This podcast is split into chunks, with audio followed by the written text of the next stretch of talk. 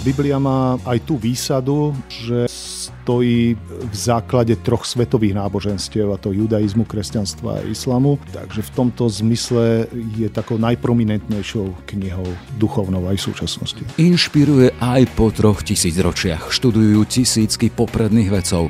Napriek tomu, že ide prioritne o náboženský text, pre štúdium viera nie je nevyhnutnosťou. Jozef Týňo, popredný slovenský biblista. Na biblických konferenciách alebo tých konferenciách, ktoré sa zaoberajú starým zákonom konkrétne, nájdeme ľudí, ktorí nemajú s vierou nič spoločné. Sú to proste odborníci, sú to historici alebo lingvisti. To je veľmi prínosné, pretože sa objektívne pozerám e, trošku ináč aj na tie tradície, ktoré sú tam obsiahnuté a ono to vnáša veľa svetla aj pre veriaceho človeka, aby vedel pochopiť to dobové prostredie jazyk. Pohľad otvorený viere však robí z knihy knih, ako sa zvykne o Biblii hovoriť, aj slovo Boha tomuto svetu. Tam tie texty berieme ako texty, ktoré sú inšpirované samotným Bohom a každý ten text má pre jednak církev ako spoločenstvo veriacich, alebo, ale zároveň pre každého jednotlivca má nejaké posolstvo. Aby však Biblia bola zrozumiteľná, jej prekladatelia musia ovládať a študovať množstvo jazykov. Okrem hebrejčiny a aramejčiny tiež gréčtinu a ďalšie jazyky, ktoré pomáhajú porozumieť biblickým reáliám, akačtinu a sírštinu. To všetko však v ďalších jazykoch, ktorých sa biblický výskum historicky vyvíjal. Nemčinu, angličtinu či taliančinu. Napriek tomu, že v prípade biblistov tak ide o polyglotov aj s 8 jazykmi, u nás na Slovensku z toho nevyžijú. Zo samotného platu vysokoškolského pedagóga sa ťažko dá vyžiť, ak má človek rodinu, ale ja to beriem ako službu, ktorá aj keď nie je adekvátne ohodnotená z tohto hľadiska, má zmysel a, a chcem ju robiť. Je streda, 8. január. Moje meno je Jaroslav Barborák.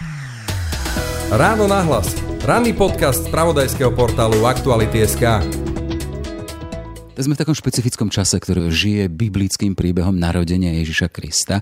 Za tým všetkým je samotná Biblia. Budeme sa teraz rozprávať s Josefom Tyňom, biblistom, ktorý prednáša na Teologickej fakulte Trnavskej univerzity. Pekný deň prajem. Dobrý deň. Ako to vidíš, že tá kniha, kniha kniha, ako sa zvykne hovoriť, má aspoň v tej teda v novozákonnej podobe najmenej 2000 rokov, ako by sme šli k starému zákonu a to je vlastne aj ten tvoj kastlík a tvoja oblasť, to by sme šli až do akých rokov, do akej časovej vzdialenosti? To je otázka, na ktorú aj najväčší odborníci by nenašli úplne nejaký spoločný názor, ale môžeme hovoriť o spolu s novozákonnou tradíciou, ako si hovoril, tých 2000 rokov, kľudne môžeme pripočítať nejakých tisíc rokov e, od tých najstarších textov. Čiže v tom starom zákone by sme prišli až niekedy 3000 rokov od tohto nášho času. A tu smerujem tú moju otázku, e, prečo tak stará kniha, ktorá má 3000 rokov, je ešte stále v centre záujmu, e, nehovorím len v kostoloch, možno medzi ľuďmi, ktorí si to čítajú, ale aj na tej najvyššej a odbornej úrovni.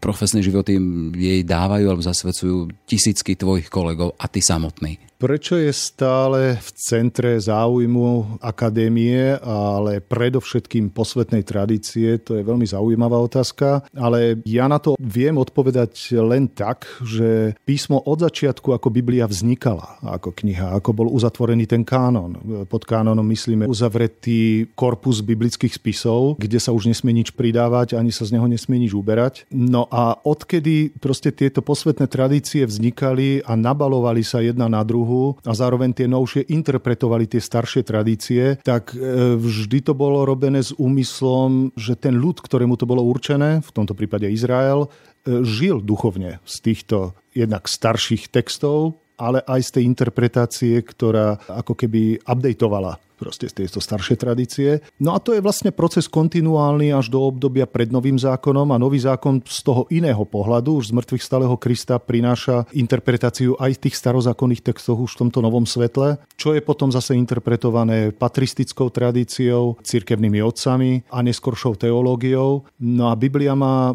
aj tú výsadu, že stojí v základe troch svetových náboženstiev, a to judaizmu, kresťanstva a islamu. Takže v tomto zmysle je takou najprominentnejšou knihou duchovnou aj v súčasnosti. Ty sa v podstate vrádiš do toho veľkého zoznamu tých, keď ideme v podstate si spomínal církevných patristických otcov a v podstate až do novej doby tí, ktorí sa jej venujú, prekladajú ju. Je potrebné k tomu, aby sa človek zaoberal Bibliou aj to, že tomu verí, že je tam pohľad viery? No, na biblických konferenciách alebo tých konferenciách, ktoré sa zaoberajú starým zákonom konkrétne, nájdeme ľudí, ktorí nemajú s vierou nič spoločné. Sú to proste odborníci, sú to historici alebo lingvisti, čo samozrejme je dané tým, že sa na tú Bibliu pozerám tzv. historicko-kriticky. Hej. Keď hovoríme o historicko-kritickej metóde, to je presne ten pohľad, že sa na Bibliu pozerám ako na staroveký spis. Bez ohľadu na to, či je inšpirovaná alebo nie. To je veľmi prínosné, pretože sa objektívne pozerám e, trošku ináč aj na tie tradície, ktoré sú tam obsiahnuté a ono to vnáša veľa svetla aj pre veriaceho človeka, aby vedel pochopiť to dobové prostredie jazyk, v ktorom tie príbehy alebo žalmy alebo múdroslovie, knihe prísloví, v akom prostredí vznikali a sú písané. Samotnej vede a samotnému tomu výskumu biblickému pomáha aj to, že tam je ten pohľad aj časti neveriacich vedcov? Určite áno. A ako hovorím, dodáva to tomu štúdiu a pohľadu na písmo taký nový rozmer, ktorý, aj keď nesúvisí priamo s e, duchovným rastom a duchovným životom človeka, pretože sa na to pozerám e, proste čiste ako na staroveký spis, dáva to ten vhľad do tej kultúry, v ktorej e, spisy vznikali a to, to je myslím, že veľmi významná vec. Tým sa ešte dostaneme k tomu vhľadu a možno keď pôjdeme do tej dávnej minulosti, ty si tam spomenul to, že tá Biblia je aj inšpirovanou knihou.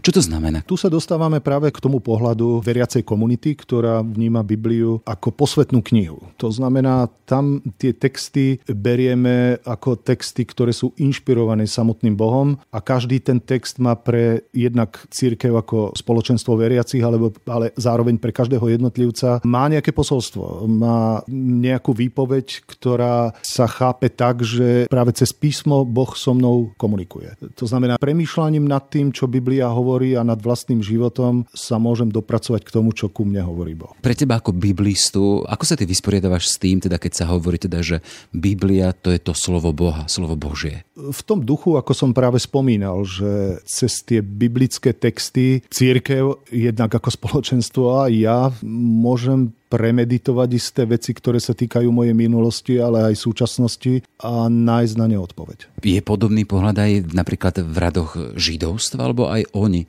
sú založení predsa na tých starozákonných spisoch, napríklad na časti eh, Biblie. Ten ich pohľad toho, že to je slovo Boha, je tiež živé tam, hej, v tej tradícii? Je, e, ide predovšetkým o Tóru, ale v rámci židovstva hovoríme o tzv. písomnej Tóre, čo je 5 knih Mojžišových pre nás a potom ústna Tóra, čo je Bišna, to sú vlastne výroky rabínov, ktoré sú brané takisto vážne ako samotná písaná Tóra, ale už zodpovedajú neskoršiemu obdobiu. Nie je to komentár k Tóre, ale to sú skôr múdroslovné výroky, ktoré vyrastajú z tej duchovnosti písma. E, čiže je to biblická múdrosť, ktorá je pretlmočená e, rabínmi do toho kultúrneho kontextu, v ktorom pôsobili. V každom prípade začali sme tým teda, že ty si biblista. Znamená teda, že ty si musel nejakým spôsobom pre preniknúť nielen do sveta, ale v prvom e, rade do jazyka Biblie. Tá bola písaná v hebrejčine? No keď hovoríme o starom zákone, tak e, je písaný v hebrejčine a z istej časti je písaný v aramejčine. Keď... Tam je rozdiel medzi hebrejčinou a aramejčinou? To sú nárečia? E, sú to semické jazyky, ktoré sú príbuzné. Možno, ale to je veľmi nepresné, aby ma nikto nechytil za slovo. Možno slovenčina a polština by mohla reprezentovať istú analógiu, alebo nejaký iný slovanský jazyk, ktorý je príbuzný e, trošku. Milím sa, ak poviem teda, že Ježiš mal hovoriť práve aramejčinou? Ježiš hovoril tzv. palestínskou aramejčinou väčšinou jeho obdobia, ale ten svet bol multikulturálny v tom zmysle, že grečtina, takisto ako dnes angličtina, svetový jazyk a je veľmi dobre možné, že jeho gréčtina bola na takej úrovni, že vedel komunikovať aj grécky. Ale to sa nedá samozrejme preukázať. To je... Čiže v každom prípade sme pri hebrejčine a aramejčine, čiže ak si ty chcel nejakým spôsobom lúskať Bibliu a aktuálne keď už aj prekladáš, musel sa tieto reči naučiť. No áno, tak e, základom takého toho učebného kurikula biblistu je zvládnutie tých pôvodných jazykov, v ktorom je Biblia písaná, to znamená hebrejčina, aramejčina, e, samozrejme grečtina. Keď hovorím o grečtine, tak skôr hovorím o tej časti Nového zákona, ale isté knihy, ktoré my nazývame deutorokanonické, ktoré sú v katolickom kanóne, ale napríklad v evangelickom kanóne nie sú, ako je napríklad, ja neviem, kniha múdrosti, ona je už kniha písaná v Alexandrii v prvom storočí pred Kristom je napísaná čiste v grečtine, ona ani nemá hebrejský originál. Potom sú texty, ktoré sa nám zachovali viac menej iba v grečtine, aj keď vieme, že boli pôvodne napísané v hebrejčine, ako je napríklad kniha Sirachovho syna. E, tá sa nám zachovala v hebrejčine, ale to by bola trošku na dlhšie vysvetľovanie, či máme ten úplne pôvodný hebrejský text alebo nie. Kniha Tobiáš, tiež ju máme vlastne preloženú z grečtiny, ale z Qumránu vieme, že bola poznáme aj, aj hebrejský text, dokonca aj aramejský. Čiže keď sa rozprávam s biblistom, rozprávam sa v podstate s polyglotom. No, je to, ide o znalosť antických jazykov, to znamená, nie je to aktívna znalosť. Keby si po mne chcel, aby som ti povedal niečo v biblickej hebrejčine iba tak, tak by to bolo asi problém. Ale áno, biblické jazyky plus nejaké jazyky, ktoré obohacujú to poznanie dobovej hebrejčiny, ako je napríklad akačtina alebo jazyk ugaritu, ktorý poznáme, je veľmi dobrá pomoc e, pre pochopenie vlastne toho jazyka. A aj týmto všetkým si prešiel, hej? Akačtina, sírčina. Akačtina, jazyk ugaritu, áno, to som si zobral ako špeciálne kurzy, pretože to pomáha pochopiť hebrejčinu. Čiže koľko rokov chce a je potreby na to, aby človek, ktorý začne študovať a má záujem, preniknúť do sveta Biblie, aby potom mohol aj kompetentne tú Bibliu prekladať? Tá odborná formácia, ktorá bola na Papežskom biblickom inštitúte, kde som študoval po skončení teologických štúdií tu, trvala 3 roky. No ale potom človek e, by mal to všetko zužitkovať pri písaní doktorskej práce, ktorá trvá to už je rôzne. 3 roky, 4 roky, 5 rokov. Ty si koľko písal? Ja som ju písal 3,5 roka. Ja o tebe viem, že predtým, ako si šiel študovať biblické vedy, ty si skončil ešte inú vysokú školu. Ja som skončený geológ a som na to veľmi hrdý, pretože geológia je krásna veda. Nenaplňala ťa, že si potom šiel študovať Bibliu? Myslím, že dôvod nie je to, že by ma nenaplňala, ale cítil som, že chcem robiť ešte niečo iné, čo vyústilo vlastne do štúdiu teológie. A, a... Čiže po štúdiu Vysokej školy geológie to nejakých 5 rokov si potom absolvoval 6 rokov teológie tuto na Slovensku, ďalšie tri roky biblické, teda na Bibliku v Ríme a ďalších neviem koľko rokov zasa v Británii, na Cambridge, nemýlim sa? Áno, tam som robil doktorát. Áno, tak ako hovoríš. E, po štúdiu geológie som sa pustil do týchto štúdií a s tým vedomím, že toto je niečo, čo už naozaj chcem robiť. Niečo, čomu sa chcem venovať potom po zbytok života. Pre tých, čo nás budú možno počúvať, bude zaujímavé teda, akým spôsobom si žil, ako sa živil, aby si mohol študovať. Keď skončíš jednu vysokú školu, predpokladá sa teda, že musíš niečo existovať. Takže? Pre štúdia v Ríme som mal štipendium z Renovabis, to je nemecká nadácia, ktorá v tých 90. rokoch ešte stále podporovala štúdia v zahraničnej teologickej problematické, pretože vieme, že za bývalého režimu tieto veci neboli povolané. No a štúdium v Cambridge bolo tiež sponzorované z jednej nadácie, e, vďaka ktorej som mohol tieto štúdia ukončiť. V každom prípade, e, keby si porovnal, teda máš skúsenosť štúdia na Slovensku a pár rokov, skoro 10 ročia, a potom štúdium či v Ríme, či vo Veľkej Británii v Cambridge, to sú predsa len tie prvotriedne univerzity. V čom bol rozdiel? Myslím, že v tej slobode vo výbere jednotlivých kurzov, ktoré som mohol robiť. Napríklad ja, ako keď som už cítil, že sa chcem venovať tej oblasti starého zákona, tak samozrejme povinne som musel zvládnuť hebrejčinu a aramejčinu, ale potom som si mohol vybrať e, nejaký ten doplnkový jazyk, ktorému sa môžem venovať a to mohla byť akačtina, to mohol byť jazyk ugaritu, to mohla byť sírčina, dokonca aj egyptština staroveka tam bola ponúknutá. Takže v tomto si myslím, že tá ponuka bola veľmi veľkorysá. Každý jeden ten kurz bol prednášaný ľuďmi, ktorí boli veľmi kompetentní. Pri štúdiu v Cambridge sa mi to ťažko hodnotí, pretože tam som komunikoval viac menej s môjim supervizorom a písal som prácu. E, ja som nevstupoval do tých základných štúdií. Za s tým, že tam človek býva na količ, ktorá proste, e, kde sú prítomní študenti na tých rôznych úrovniach štúdia, e, viem, že ten systém tam funguje veľmi dobre. A to znamená, že mal si svojho tutora, ku ktorému si musel v podstate chodiť týždeň alebo na akej báze a nosiť mu výsledky svojej práce, pričom si to konzultoval? Áno, to závisí od jednotlivých tých supervizorov alebo tých vedúcich doktoránskych prác prác. Je to čiže veľmi individuálne, hej? Je to veľmi individuálne. Viac menej s mojim vedúcim práce sme sa vedeli vždy dohodnúť. Podľa momentálnej situácie, kedy sa stretneme, to mohlo byť o týždeň alebo o mesiac a prekonzultovali sme veci. Niekedy, niektoré z vecí sme riešili ad hoc. Keď som proste potreboval, tak som mu zavolal a prišiel som na konzultáciu. A čo, akú doktorskú tézu si tam písal? Ja som sa zaoberal knihou Kronik, ktorá je e, nie je moc najšťastnejšou knihou na e, nejaké duchovné čítanie, aspoň si myslím, ale je veľmi zaujímavá zaujímavým zdrojom pre poznanie judaizmu toho obdobia druhého chrámu a otvorilo mi to dosť dobre, mi to otvorilo obzory pre pochopenie aj iných vecí, ktoré predchádzali práve novému zákonu a, a tej teológii, ktorú v novom zákone môžeme vyčítať. Keď hovoríš o tom nejakom otvorení obzorov, akým spôsobom ti to pomohlo v chápaní nového zákona? Za prvé som pochopil, že judaizmus v tom období druhého chrámu nie je jednoliatý. Že to je, keď hovoríme o judaizme, hovoríme o rôznych prúdoch. Tieto prúdy nachádzame, rôzne teologické prúdy, musím povedať. E, tieto prúdy nachádzame aj v Biblii samotnej, dajú sa pekne nájsť a vyčleniť. Čiže tú pluralitu judaizmu, z ktorých ani jeden prúd nie je viac autoritatívny ako ten druhý. No a samozrejme e, potom také tie jednotlivé motívy, napríklad e, som pochopil, keď hovorím o Mesiášovi, tak v žiadnom prípade sa nedá povedať, že napríklad židovstvo očakávalo vždy Mesiáša. Istý smer v judaizme očakával Mesiáša, ale boli veľmi silné prúdy v judaizme, ktoré neočakávali Mesiáša, tak ako to máme predstavené potom. A je to aktuálne dodnes, len keby sa chytil tohto, teda, že je stále v rámci judaizmu niekto, kto očakáva Mesiáša? Myslím, že áno. Sú prúdy v judaizme, ktoré očakávajú Mesiáša a sú prúdy v judaizme, ktoré Mesiáša neočakávajú. Myslím, že aj v súčasnosti to platí.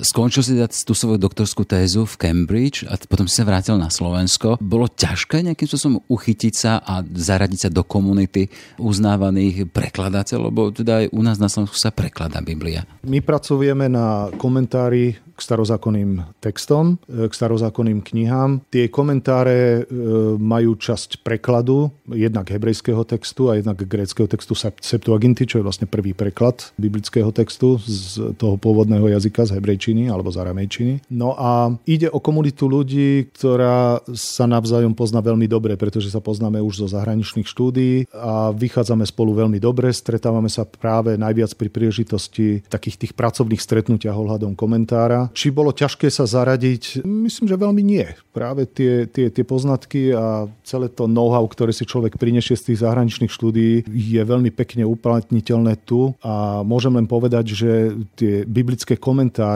to je vlastne úplne nová vec ktorá predtým nebola a na ktorej ja dúfam pevne, že budú stavať aj budúce generácie teológov a biblistov, e, ktorí prídu po nás. A tu hovoríme o projekte, ak sa nemýlim, kde je zámer takýmto spôsobom preložiť a skomentovať celú Bibliu, všetky knihy starého a nového zákona? Áno, toto je zámer. Momentálne, teda aspoň naša skupina pracuje na starozákonných spisoch a to naplnenie toho zámeru samozrejme závisí aj od takých tých okolností, ako je zdroj financovania a podobne podobne. Tak hovorím len napríklad pri starom zákone nejakých 46 knihách, to je nie je záležitosť alebo práca na jednu generáciu, predsa len vás nie je na Slovensku 100, môžeme hovoriť v desiatkách. Áno, to si veľmi dobre postrehol. Myslím, že je to e, celý tento projekt prekročí proste našu generáciu a musí v tom pokračovať generáciu, ktorá príde po nás. V čom je ten váš preklad, ktorý sa rodí a postupne vychádza? Iný v porovnaní s tými, ktoré sme tu mali. Poznáme ten známy Botekov a potom však ty poznáš viac, že e, ten stav úrovne teda prekladu Biblie do Slovenčiny je v akom stave? Máme momentálne na Slovensku viacero prekladov. Ten preklad, ktorý slúži pre komentár, je, ako som spomínal, pracovný preklad. To znamená, snažíme sa byť v istých veciach oveľa rigidnejší v preklade ako ostatné preklady, ktoré sa snažia skôr aj do Slovenčiny tak pretlmočiť isté frázy tak, aby boli čitateľné pekne v Slovenčine. No. Ak hovoríme o pracovnom preklade, to znamená, že ten pracovný slúži pre úzkú skupinu e, odborníkov alebo je použiteľný aj pre širokú verejnosť?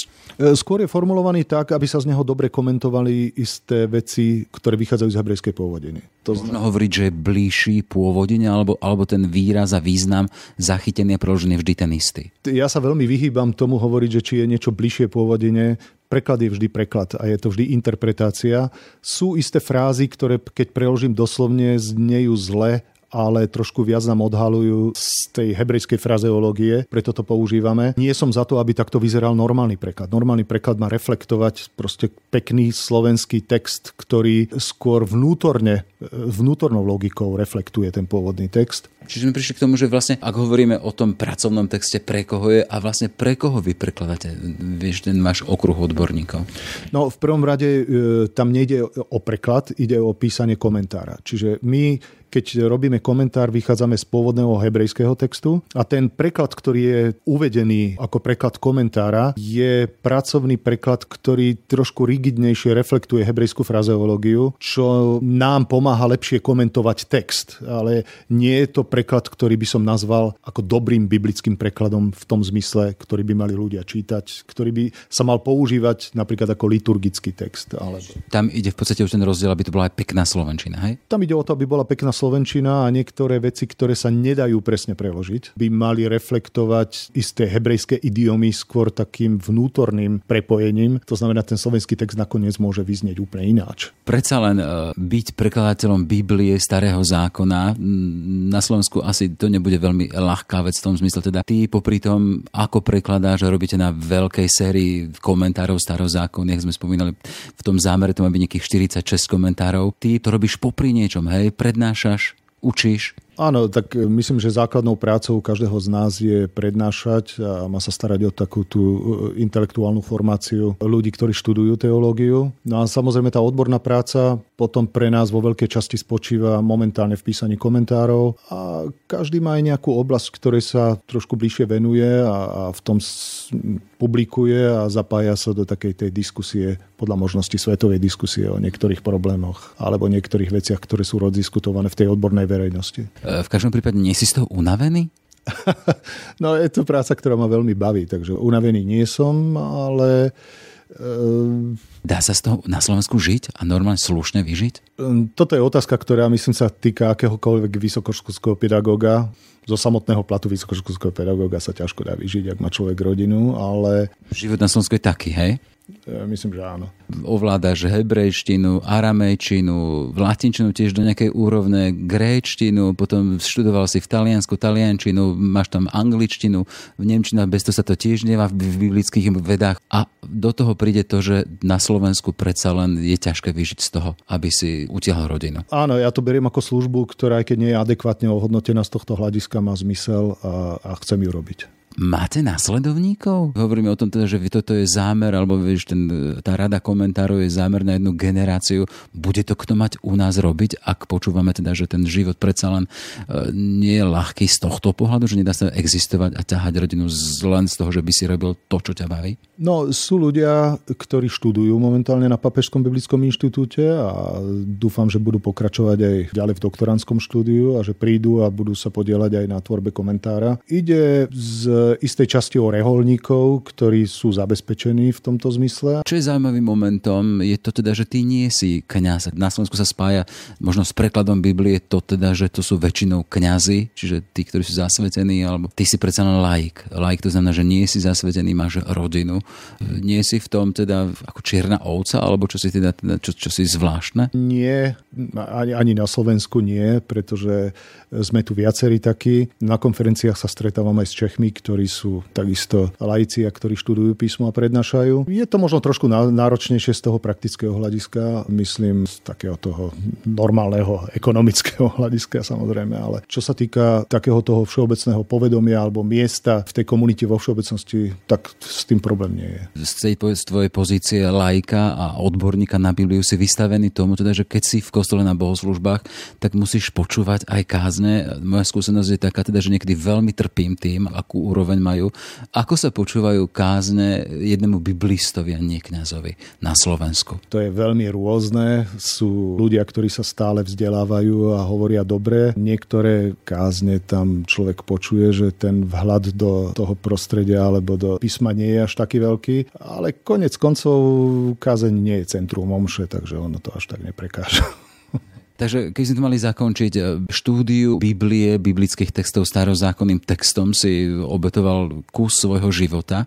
Ak sa teraz pozrieš, si otec, máš deti, vidíš mladých na Slovensku, máš nádej, že tá kniha kníh bude ešte centrom záujmu, alebo teda, že, že neprebijú mobily, e, smartfóny a všetky tie jednoducho záujmy mladých, ktoré sú na mile vzdialené knihám a teda aj knihe kníh. A ja mám kopu študentov, ktorí už majú Bibliu natiahnutú v smartfónoch, takže v tom nevidím problém. Nemyslím si, že technika je v rozpore s Bibliou ako zdrojom duchovného života. Tento zostane stále, či už Bibliu budem čítať v knižnej forme alebo natiahnutú v smartfóne. Takže áno, v tomto zmysle som veľký optimista.